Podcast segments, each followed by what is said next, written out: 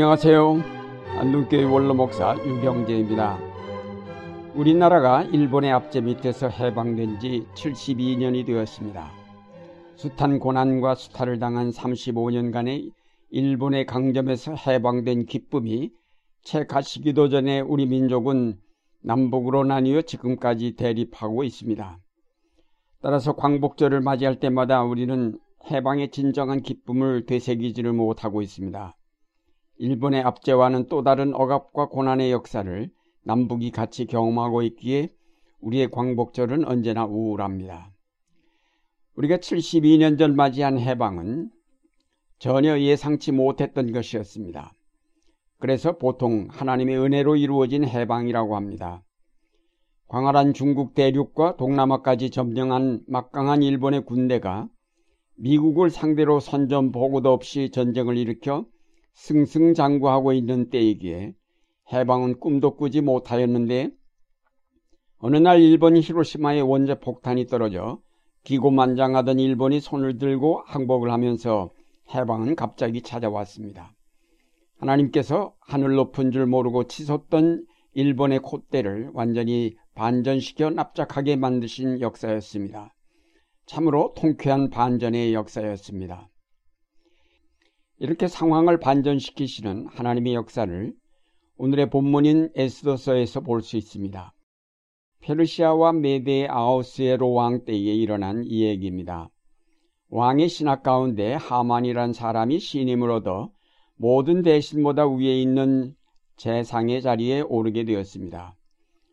모든 신하가 하만이 지날 때면 다 머리 숙여 절을 하였는데 유독 유다 사람인 대궐 문직이 모르드게만은 절을 하지 않았습니다. 이 사실을 보고받은 하만은 모르드게 한 사람만 처형하는 것에 머물지 않고 이참에 아예 포로로 잡혀온 유대인 모두를 없애버리기로 작정을 하였습니다. 하만은 교묘한 말로 왕의 허락을 받아내고 전국의 각 도에다 조서를 내려보냈는데 열두째 딸인 아다롤 13일 하루 동안 모든 유대인을 공격하여 죽이고 그 재산을 탈취해도 좋다는 내용이었습니다. 포로로 잡혀온 유대인들에게 이 위기를 극복할 수 있는 뾰족한 대책이 없었습니다. 그래서 모르드게는 얼마 전 왕후가 된 사촌 누이 에스도에게 정갈하여 왕에게 들어가 자기 민족을 구원해 줄 것을 요청하라고 하였습니다. 에스더는 민족의 구원을 위하여 자기 목숨을 아끼지 않기로 결단을 하고 잔치를 베풀어 왕과 하만을 초청하였습니다. 그리고 두 번째 잔치에서 하만의 계략으로 자기 민족이 모두 죽음을 당하게 되었다고 왕에게 호소를 하자 왕이 진노하여 하만을 처형하게 하였습니다. 하만이 모르드게를 죽이려고 준비한 장대에 자신이 처형되고 말았습니다. 그리고 다시 왕의 인장이 찍힌 조서가 전국에 전달되어 유대인들은 스스로의 생명을 보존하고 지키라고 하였습니다. 그 결과 유대인들은 오히려 안정적인 삶을 얻을 수 있게 되었고 그래서 아다롤 14일과 15일을 부림절로 정하고 이날을 해마다 기념하게 되었습니다.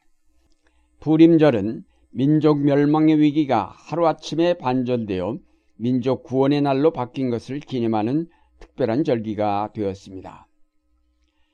우리가 성경의 역사와 우리의 역사 속에서 경험하는 상황을 반전시켜 고난당하던 백성을 구원하시고 압제자들을 납작하게 만드시는 하나님의 역사를 보면서 두 가지 교훈을 배우게 됩니다. 첫째로 하나님께서는 스스로 강하여지면서 교만하여지는 사람이나 나라를 그대로 두시지 않는다는 사실을 배우게 됩니다. 에스더서에 나타난 아각 사람 하만이 임금의 신임을 얻고 한껏 그의 권세를 과시하고 그의 아나무인격의 방자함과 오만이 유다 민족 전체를 다 없애버리려고까지 했을 만큼 극에 달했을 때 하나님께서 그를 내리치심으로 그가 처형을 당하였습니다. 하나님은 스스로의 힘을 과시하면서 자기의 권력을 절대화하거나 마치 신이나 된 것처럼 오만방자한 왕이나 통치자나 나라들을 그대로 두시지 않고 그 코를 납작하게 만드시며 그 기세를 꺾고 땅에 떨어지게 하십니다. 절대 권력은 절대로 부패한다는 액튼의 유명한 경고가 진리인 것은 바로 하나님께서 그 절대 권력을 그대로 두시지 않기 때문입니다. 우리는 이런 하나님의 은총에 늘 감사를 드리지 않을 수 없습니다. 만약에 하나님이 그런 오만한 자들을 그대로 두시고 억압당하는 자들의 부르짖음에 무관심하신 분이었다면 오늘 우리는 하나님을 부인하고 이 원통하고 억울한 사실 때문에 분통이 터져 죽는 사람이 많았을 것입니다. 그러나 하나님은 어김없이 교만한 자들을 내리치시고 그들에게 억압받는 자들을 구원하여 주셨습니다. 우리는 반전의 역사를 이루시는 하나님이 살아계신다는 믿음 때문에 고난의 역사를 견디며 새날에 대한 희망을 갖고 그날을 준비하며 용기를 가지고 불의와 맞서게 됩니다. 하나님의 진노는 미국의 거대 기업들 위에 임하시지 않을까 기대를 해봅니다. 그야말로 세계 경제를 좌우하는 다국적 거대 기업이나 큰 손들이 가난한 나라들을 착취하거나 전쟁 상태를 유발하면서 무기를 팔아먹거나 식량 조절을 통하여 위협하는 일들이 점점 더 그 도를 더해가고 있습니다. 하나님께서 이런 거대 기업들의 막강한 경제력과 거기서 나오는 힘을 무력화시키고 그들의 높은 콧대를 납작하게 만드실 때가 반드시 오리라고 믿습니다. 우리의 광복절은 우리에게 이런 믿음을 제3 확인시켜주는 기념일입니다. 다음으로 우리는 반전의 역사에서 약자들의 기도를 배우게 됩니다.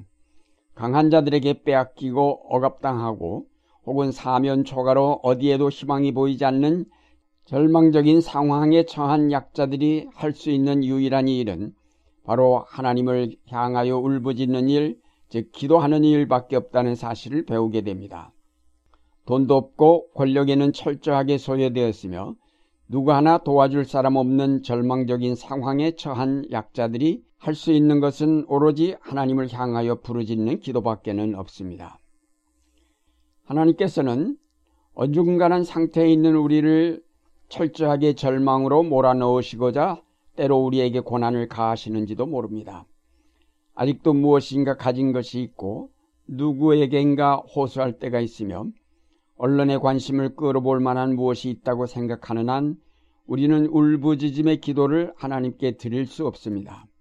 하나님은 우리를 철저하게 절망의 구덩이에 밀어넣으셔서 오직 한 가지 하나님만을 바라고 기도할 수밖에 없도록 하십니다. 배부른 가운데서도 기도를 드릴 수 있지만 그 기도가 울부짖음의 탄원이 될 수는 없습니다.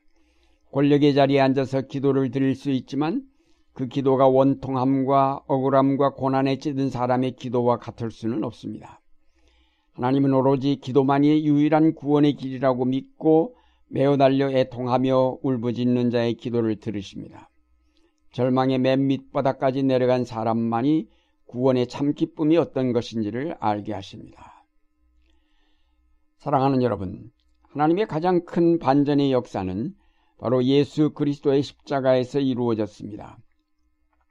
악하고 교만한 자들이 하나님의 아들을 십자가에 못 박아 죽였지만 그러나 바로 그 십자가의 죽음이 모든 피조물의 죄를 대속하는 놀라운 은총이 되었으며 죽음의 권세를 깨고 다시 사는 부활의 역사를 이루게 되었습니다.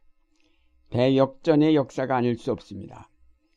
그러므로 우리는 오늘의 고난을 볼 때에 낙심하는 대신에 이것을 반전시키실 하나님의 역사를 기다리며 하나님께 간절하게 기도하여야 하겠습니다.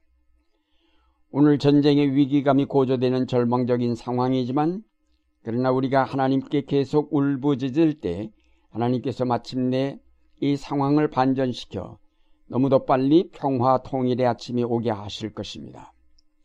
중요한 것은 이런 하나님의 살아 역사하심에 대한 확신을 갖는 것이며 이 확신 가운데서 하나님을 향하여 계속 기도하는 일입니다. 72주년 광복절을 맞이하면서 이 역사에 담긴 교훈을 여러분 마음에 새겨 새 역사를 이루어 가시는 여러분의 생활이 되시기를 바랍니다.